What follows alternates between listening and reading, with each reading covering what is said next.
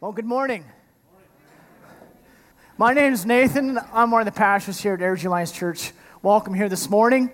Now, I'm not sure how many of you were here last Sunday, but it, uh, it was an amazing morning here.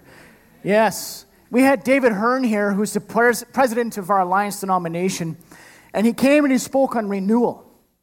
And he challenged us to take the plunge into the river that brings life, life full of the Holy Spirit. And it's, it's this river that actually breathes life into your dry bones. And David challenged us last week with his question, and he said, How deep are you? How deep are you? And it's the same challenge I'm giving you today. How deep are you in the river? And if you're not in the river, you got to ask yourself, why am I standing on the banks of the river? Why am I not in the river? I'm ankle deep or waist deep, but why am I satisfied with that? Friends, as David Hearn challenged us last week, like I just said, I'm challenging you today to take the plunge and bury yourself in the river. Bury yourself in the river. I'm actually, I'm going to declare right now, river of the living God, would you break open prison doors of souls in this place and set captives free? Break open the dams that we've put up over this church and over Airdrie and over this region that have inhibited the flow of your Holy Spirit. Dams of religious spirit, dams of judgment, dams of fear out of pride, and dams of a spirit of unbelief, all of which has stifled the flow of your Holy Spirit. Forgive us, Lord. Your word says that where the Spirit of the Lord is, there's freedom. And so we declare, as those dams come crumbling down right now and in these days, we declare spiritual freedom and spiritual abundance in Jesus' name. Okay. Last week was really good. Um, it was excellent. If you haven't heard it, I challenge you to listen to it online uh, or watch the video online as well. It is really good and it will change you. It is well worth it. You know, sometimes uh, it seems like we have these incredibly great Sundays or, or these great events, and we encounter God in, in amazingly deep and profound ways. the Spirit's moving, and people are being healed. And, and, it's like we're having this great experience together as a church. And, and we're way up here on the I feel awesome scale. And then we move into our week. Sunday's over. We move into our week, and, and life happens. And sometimes things tend to change a bit. You know, life takes us from extreme highs to, to incredibly deep and dark lows, sometimes faster than we can blink. So it would seem. Life can take us from amazing mountaintop experiences to unbelievably dark valleys in what seems like an instant. And we can get rocked emotionally and spiritually and, and physically too. Now, I, I am in no way anticipating that we're going to hit a big low this morning or, or prophetically declaring that as a church or in the coming days we're going to experience deep lows because of an amazing experience we had last week. But I do want us to understand that in the course of our lives, in the course of time, we inevitably go from these pinnacle mountaintop moments where we have no worries and there's no pain, everything seems like triumph Times where we feel like we could conquer the world. Maybe we, we do things we didn't think were possible. We feel God's favor. We, we, we feel incredibly close to Jesus and, and the Father and Holy Spirit. And, and we're soaking in His presence. And, and it's just blissful being in the Father's presence. And it seems like everything we put our hands to brings success. And then there are those periods where those heavenly times and, and wonderful experiences and closeness with God seem like they're fading away and they're going down with the setting sun as you look in life's rear view mirror, wondering what's happening as the darkness in your life begins to weigh you down. You can't make sense of life. It seems like your world's falling apart. It, it, it, feels like the pressures of life circumstances are closing in on you and they're getting heavier and heavier. And you're wondering, where's God in all this mess? You're wondering if you can take it anymore. And perhaps you're wondering if God actually cares about what you're going through. Maybe you've been stripped of all your securities and doesn't seem to be much left. And I know that there's some of you in this room who are feeling this today. You've been going through this for quite some time, and, and, and it feels like you're in this dark pit. You, you just can't get out, just kind of hovering over you. Now, I wonder if the hardest part about this is that there doesn't seem to be any reason or rhyme or reason for why it's happening in your life. Now, don't hear me wrong. Sometimes we put ourselves into tough and, and dark circumstances in life because of the sin that we're not turning from. But then there are other times where we hit life's trials and it actually has nothing to do with sin. And we can't figure out what's happening, but it's happening. And one of the things that the enemy tries to implant into our minds during these dark, dark moments is that we're the only ones walking through it. That's a lie. Don't believe that. Let me speak to all of you right now who are experiencing those dark moments in your life. You are not alone. All of us go through these experiences, and if you haven't yet, you will. And I want to tell you something, just hear me clearly. Your Father in heaven loves you more than your wildest dreams can imagine.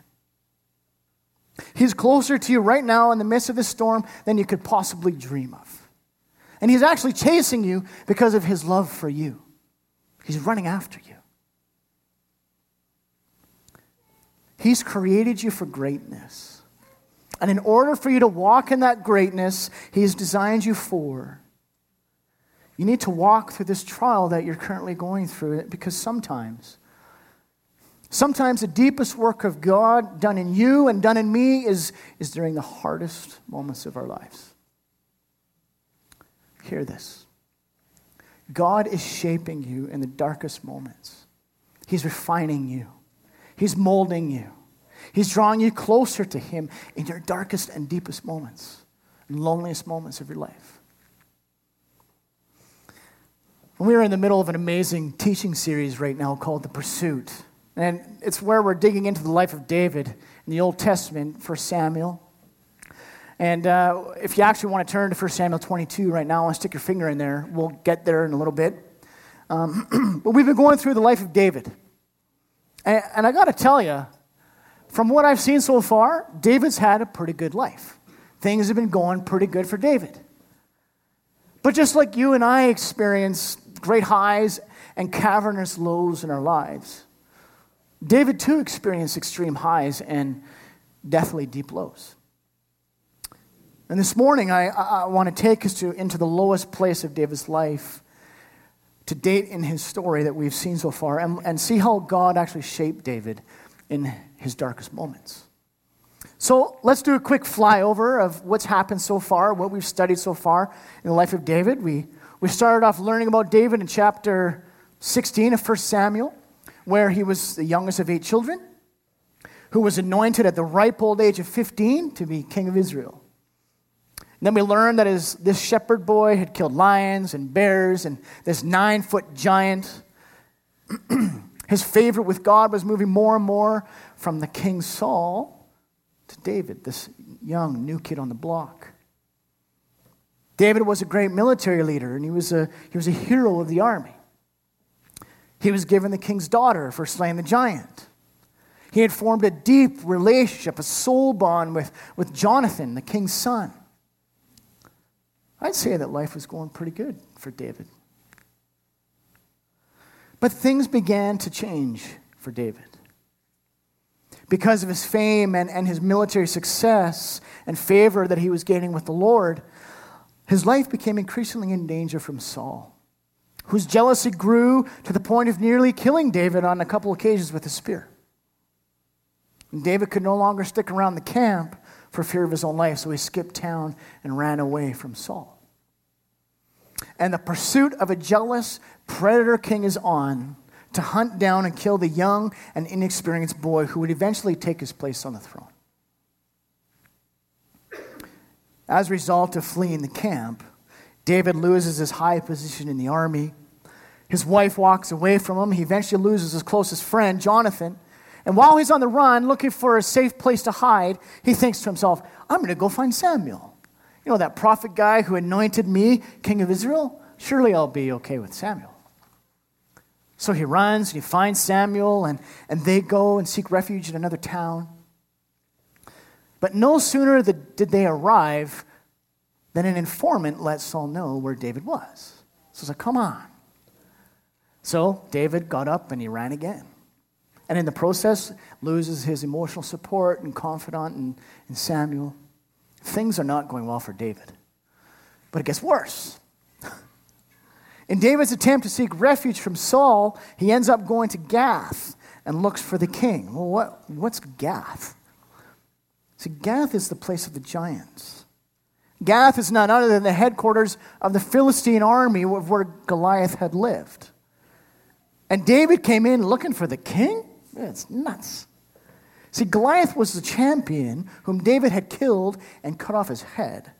And now he was looking for an audience with Goliath's king. That's crazy. I, I think David actually had lost it at this point. And as the people started recognizing David in Gath, David does something strange. You know what he decides to do? If you want to look it up, it's 1 Samuel 21 13. It says, David became afraid. and it says, he pretended to be insane, acted like a madman, and let saliva run down his beard. What a humiliating experience. And then after this, this episode that he had, he, he escapes and runs into a cave. See, David went from the high places of a king to rock bottom. Pretending to be insane, saliva dripping down his beard, scratching at the gate and acting like a madman. What was once a courageous and, and mighty warrior has turned into a man fearing for his life and faking his way as a lunatic, losing all self respect in the process. And the next scene is where we enter our text for today we find David in a cave. I can remember when I was in my early t- preteens, 11 and 12 years old, my best friend and I were, were, explorers, and we loved to explore caves. And he lived in an area where uh, there were lots of mountains and, and, caves and old mine shafts. And so him and I would go and explore these caves. Now, some of these caves were actually not for the claustrophobic at heart, that's for sure. They were tight, uh, but I can remember going into one of these caves, and, and the deeper into the cave I got, obviously, it got darker and darker. You could see less light from the entrance, and it got dimmer and dimmer until finally it was completely dark. I can remember vividly how I felt in those moments. And my friend and I said, okay, let's shut these flashlights off, see what happens. And then we said, don't drop the flashlight. That'll be awful. Good luck finding that thing. So we shut the flashlights off, and and for a few moments, we're like, whoa, this is awesome. We can't see anything. I can't even see the hand this close to my face. But after a few moments, my other senses began to take over. I couldn't see anything. It started to smell really earthy, and it felt damp and cold, and it was so dark that I, it, I actually felt like the darkness was getting heavier and heavier. It felt like the walls were closing in on me. It was a battle not to panic, so telling my brain just to relax.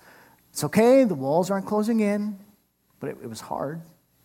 Thankfully, I didn't panic, but in those, in those brief moments, I could feel the weight of the darkness.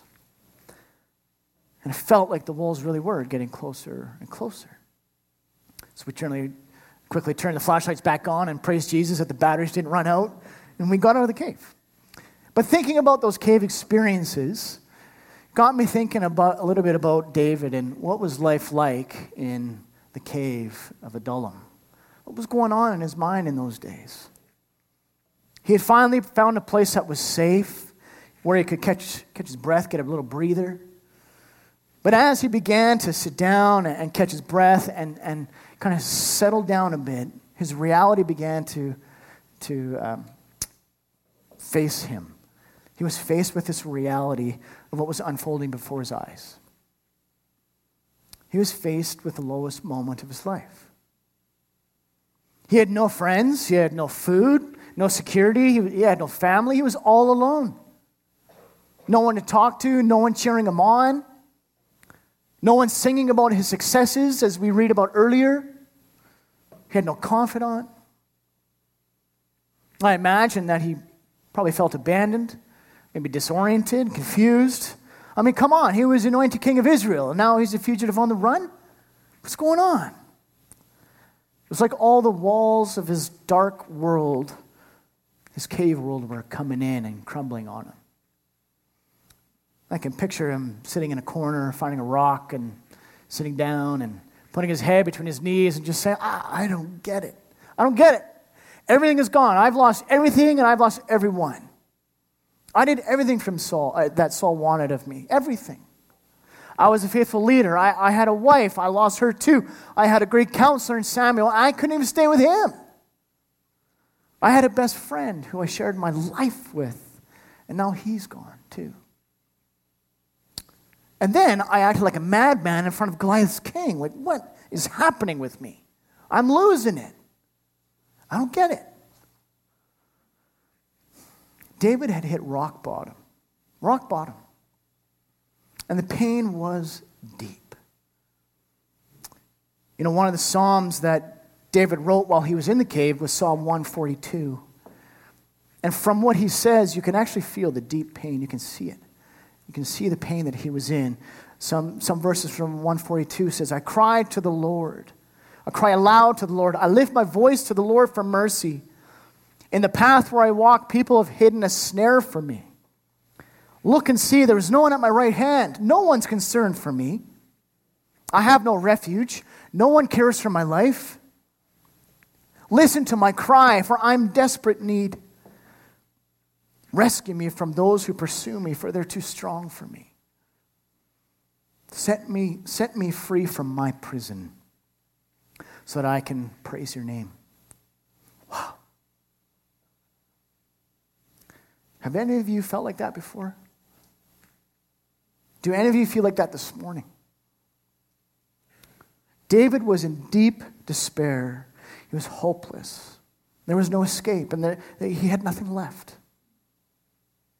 And by the way, it, it's actually important to note here that, that David had done nothing wrong. Okay, remember that he was a man after God's own heart. He had integrity, he, he was dependable, and he was a model of humility. He was doing everything right in the eyes of God, but it's all backfiring now. He's done nothing to deserve such treatment. He was at rock bottom, and, and he had done nothing wrong. See, oftentimes when, when we're at these lowest points in our journey, one of the biggest questions we ask and yell out is, Where's God in all this mess? Where is He? Does God not understand what I'm going through? He seems so far away. This doesn't make sense to me. You know, it is, it's actually very difficult to look through the veil of life's weird and strange and painful moments and realize that God is actually shaping you during these times. He is. He was doing it for David. Why, why wouldn't he do it for you? Let's take a closer look at what was going on with this young king. So, as David was sitting down in the cave and, and reflecting on all that's happened, all that he's, he's lost, little did he know that God was actually right in the middle of it all. He was there. See, David had significant status and, and relationships in his life that had all been stripped away from him.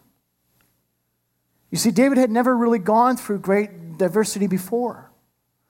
He was going through life and it was great, and, and now he's experiencing life in a whole new way, and it's not pretty. But God had a plan for greatness for David. But for David to be one of the greatest kings of Israel, he first needed to be shaped by his father's hand. Before David became the most famous king of Israel, there were things he had to learn about his own character and about God's character. And it was only the crucible of adversity that could teach him these things. See, David had built up a great system around him whom, with whom he could lean on for support that would take him through the good times and the tough times. But through the stripping away of his relationships and his stat- losing his status and self respect, the Lord was showing David that, that there was ultimately only one person whom he could completely rely on in this life. Only one person who, who, he, who he could lean on in this life. It wasn't his position, it wasn't his, his spouse, it wasn't his best friend or even his spiritual father, and it wasn't even himself. No. The only one he could lean on was the Lord. All of our relationships, all of David's relationships and positions in life, they come and they go. They're temporary. See, David needed to learn that, that the Lord himself was the rock upon which he could stand. And it was like the father was saying to David in the cave David, everyone else is gone. Everything's gone in your life. There's nothing left. It says you feel all alone and, and insecure and you're scared for your life. David, I've not left you. See, David, I'm still here. I'm always here, David. Lean upon me, David. Look to me. See, there's no one else who can ultimately be that support for you but me, says the Lord.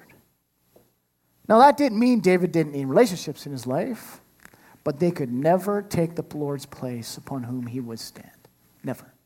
That's the same for you and me. Now, these fragile, these moments can be quite fragile in our lives. They were quite fragile for David. But you know what? When everything is, is stripped away from us, and, and, and when those things that we've leaned upon are, are taken away, we feel alone and, and, and desperate, the enemy has a heyday. Okay, you see, Satan loves to take advantage of us when we're down. That's his job. No exceptions says he would love nothing more than for you to believe the lie that says you're done.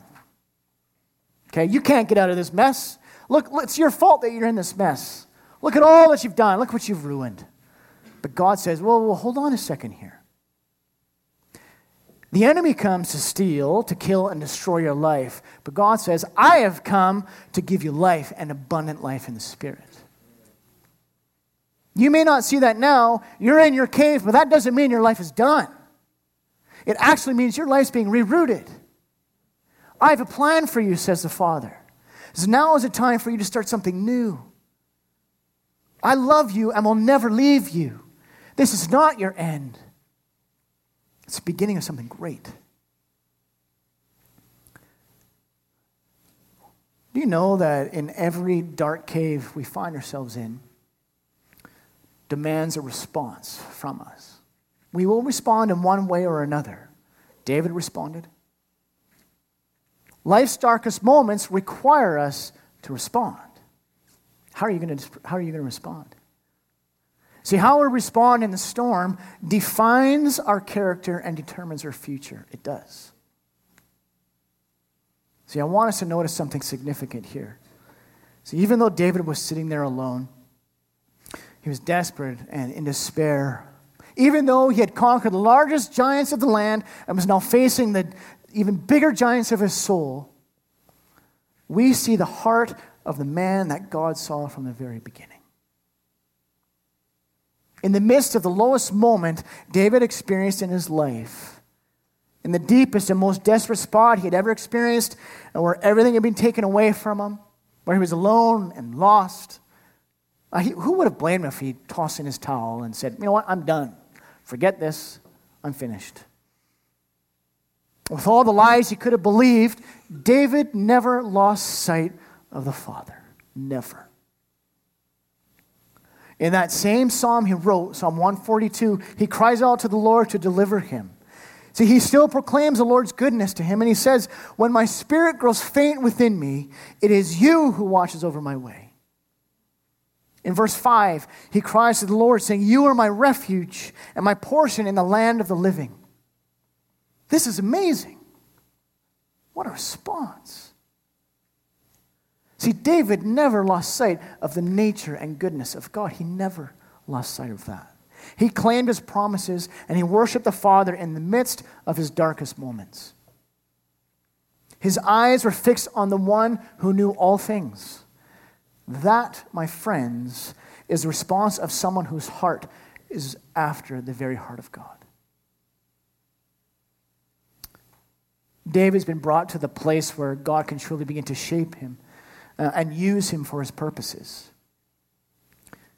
And it's in the deepest and darkest time of David's life where we see the kind of character that David had. Yes, he had things to learn, many things to learn.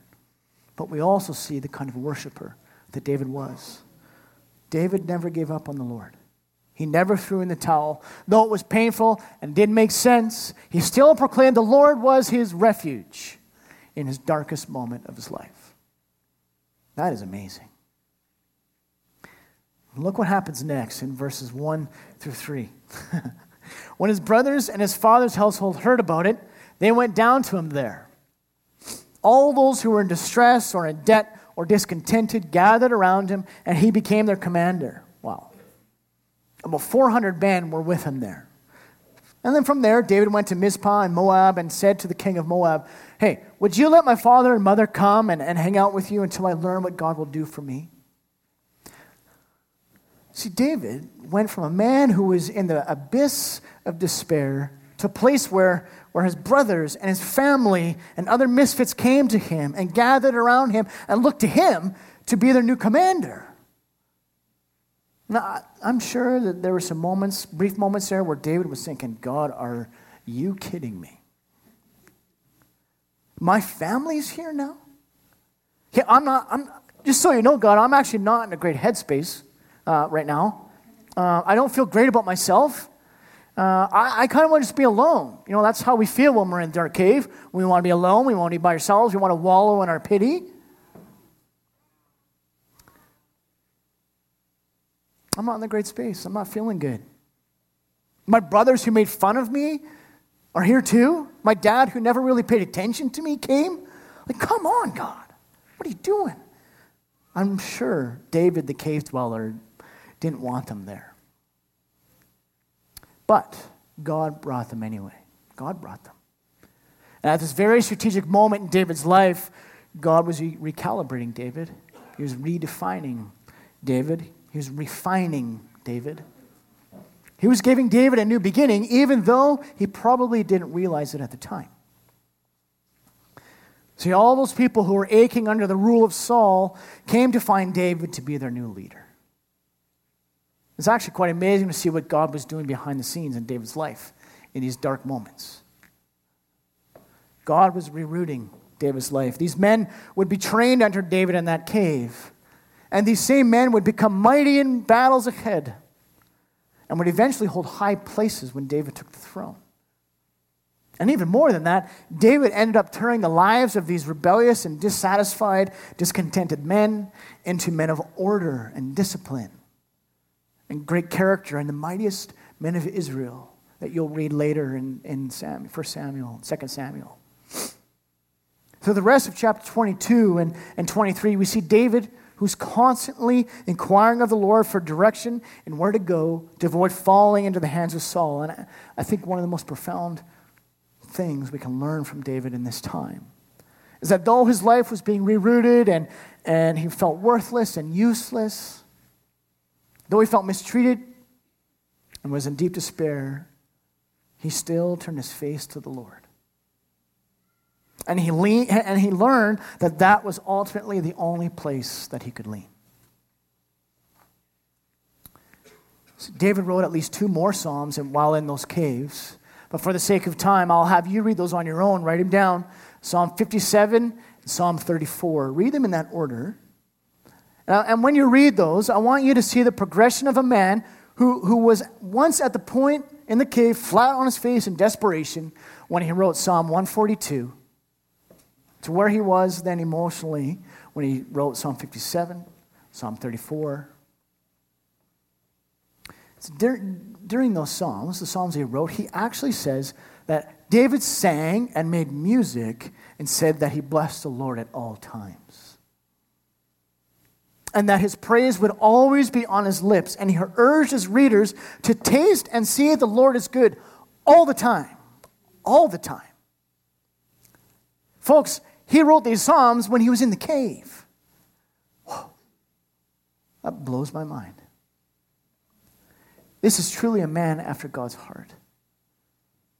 Though David was still on the run from Saul, he was a man who was being rerouted. He was given a new beginning. And he was a man who never lost sight of the Lord and cultivated a life of worship. He worshiped the Lord as a shepherd boy. He worshiped the Lord in conquering giants and honoring the king. He worshiped the Lord through winning battles and worshiped the Lord while living on the run when his life was in danger. And he worshiped the Lord in the lowest moments of his life.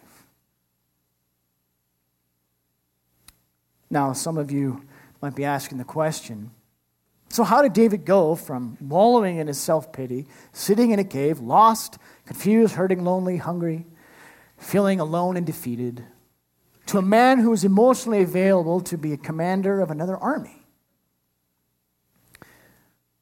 How did David's attitude become available for such change? I think there's many things, but there's a couple that I'd like to mention here I think are worth looking at. I think David was brought to, to such a point of deep pain and hurt and desperation that David actually admitted his need for the Lord. See, when everything is stripped away from us and there's nothing else left, and with David's soul left naked and bare before the living God, he had nowhere to run. He couldn't even look in the mirror from being embarrassed dancing in front of that enemy's king. Sometimes it's not until we hit rock bottom and are hurting enough do we admit our need for God. Sometimes we have to go to the places where hearts burst open in pain before we actually admit the need we have for God. See, David heard enough to admit his need for the Lord. And I also think David was a man who put unwavering trust in the Lord. And as much as David was loyal to his best friend Jonathan, he was even more loyal in trusting the Lord. There are dozens of other Psalms that David wrote where he talks about the trust that he had in his Father in heaven. David had a steadfast trust, it never wavered. So David had seen God's faithfulness in the past. And as someone whose heart chases after God's heart, David trusted that God had his best interests in mind. That's what he did. Even in the midst of such strange and disorientating circumstances, David trusted the Lord. Nothing changed that trust. So it didn't matter what, what storms came David's way, he, he trusted the Lord during his most disruptive and darkest moments. I had, I've shared with you in the past of a story when my family and I came back from Mexico. We were missionaries down there for six or seven years. And we came back, and during a big storm in our lives, emotional storm. Life didn't make sense, and I, I came home and I was struggling with life and ministry, trying to figure out what the Lord was doing. But I learned a powerful lesson during that big, dark cave moment in my life. I was confused, like I said, with life and ministry, and I, I felt alone and hurt and disoriented. And I remember one of my conversations I had with the Father, and I, I asked him, okay, what do you want to teach me during these dark days? What is it that I need to learn more about myself and more about you, Lord? What, what is it? And he said, I want you to trust me. And I'm thinking, what? Trust you? I actually think you let me down. By the way, sometimes our emotions get in the way of the truth of who God is. Okay? I've said that in the past, I'm going to say it again. Sometimes our emotions make us believe that God is actually something He's not. He's always faithful. He never abandons you. He's always there. Even if your emotions say something different, He's always there. And He never abandons you. So I had this conversation. He says, Trust me, Nathan. I'm thinking, I don't know. Trust me. And then he says, Trust me with all your heart, Nathan.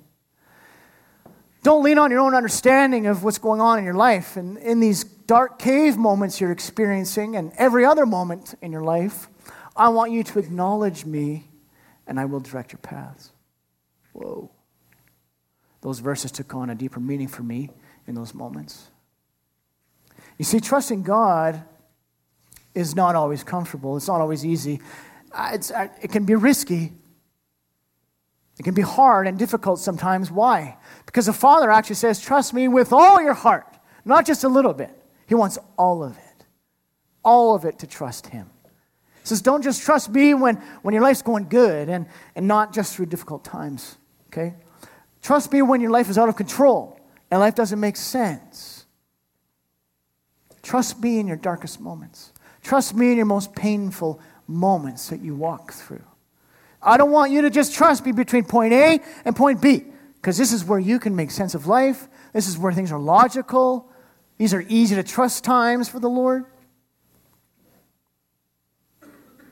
The Lord is saying, actually, I want you to trust me out here because these are the, the messy times. These are the times that don't make sense. These are the, these are the cave dwelling times when it's beyond your limit of understanding. The Lord says, Trust me there. Jesus said the same thing to Peter, actually. He says, I want you to jump out of the boat, start walking on the water in the midst of the storm. Trust me. He's asking you, trust me. Trust me in the middle of the storm. Don't just trust me when life makes sense. Trust me when life doesn't make sense. Because you can't lean on your own understanding. It's dark, it's messy, you won't get it, but I get it. I can see right through it. And it's how you handle living in the shadows of life's hardest and darkest moments, and how you respond during those times will define your character and will determine your future. It's true. This was the same thing God wanted from David. David put his trust in God even when his life didn't make sense. God didn't want David to just trust him when, his, when he was defeating giants and winning military battles. He wanted David to trust him in his darkest moments. See, the darkest and most difficult times of our lives will always reveal our truest colors. They will. It will reveal what our foundation has been made of. When everything else fades away, we will see what kind of foundation we've built. When our heart is laid bare and we're left with nothing left, where, where do you look?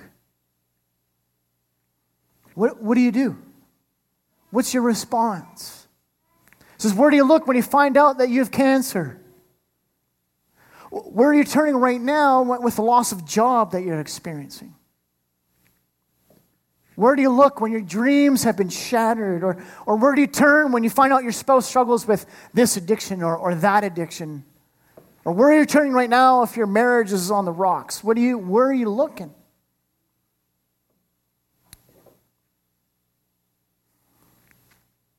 Where do you turn when you've failed that exam or you've bombed that interview you so desperately wanted for that job? Where are you turning when you're facing financial crisis? Maybe your soul's been living in dark and dark caves for years because of anxiety and, and, and depression from your past. How, how are you managing that? Where, where are your eyes looking? How are you allowing God to shape you and, and during these difficult and discouraging times? Does your heart turn to the Father in worship? As the, uh, as the worship team comes up here, come on up, guys, allow me to add kind of a, a by the way moment here. Um, if you know that you've put your, yourself in your own trials and dark days because of, because of some sin that you're battling with, know that the Father loves you, okay, and has created you for greatness as well. Because there is no shame or condemnation in Christ Jesus, amen?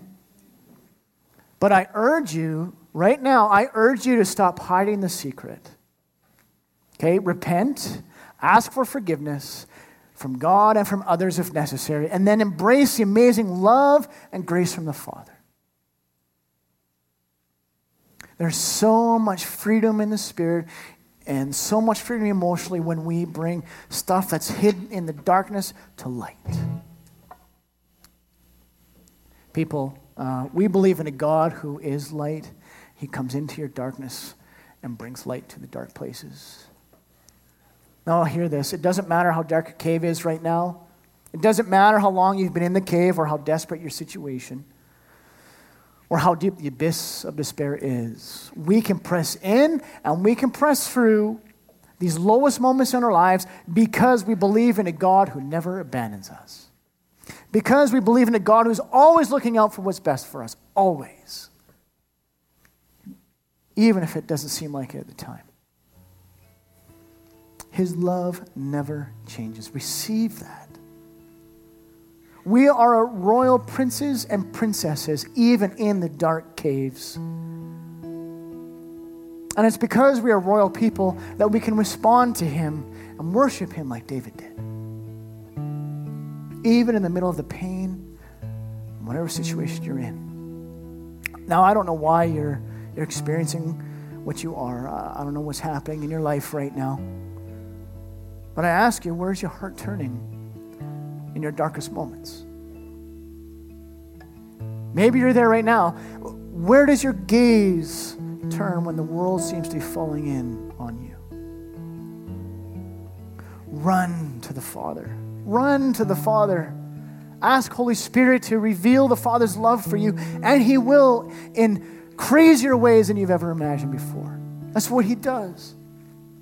Ask Holy Spirit to reveal to you what the Father wants you to learn. Ask Him to take you to deeper places of intimacy with the Father, even in your cave experience.